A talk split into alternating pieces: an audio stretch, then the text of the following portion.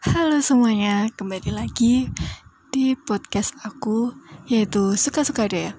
Di podcast kali ini aku mau bagi-bagi tulisanku yang ada di blog aku. Dan ini buat kamu.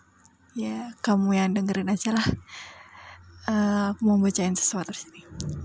Untuk kamu, mantan priaku. Aku di sini hanya bisa merindukanmu dari jauh Aku merasa bahwa kita terasa asing, padahal dalam satu ruang yang sama. Kau seperti memasang tembok yang begitu kuat di antara kau dan aku. Aku tidak akan pernah lupa bagaimana kita kenalan pada waktu pertama kali. Aku tidak akan pernah lupa bagaimana kau mengatakan bahwa aku sayang kamu. Aku tidak akan pernah lupa dengan kejadian yang pernah kita alami. Aku tidak akan pernah lupa dengan semua yang ada pada kita, karena semua itu tidak untuk dilupakan. Kenapa kita harus kenapa kita harus dipertemukan bila pada akhirnya kita harus dipisahkan? Kau dan aku dipisahkan saat aku menyayangimu, saat aku merasa nyaman denganmu. Ketika aku dipisahkan denganmu, aku seperti benci dengan diriku sendiri. Hari dan hatiku pun tidak baik-baik saja. Hanya air mata yang bisa berbicara dengan keadaan ini.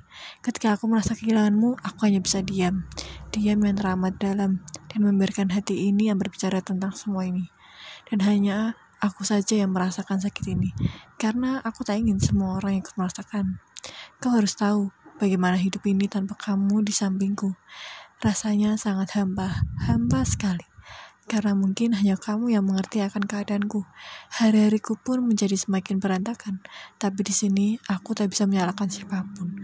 Karena aku yakin ini jalan yang Tuhan kasih untuk kau dan aku, untuk kita. Berbahagialah kasih.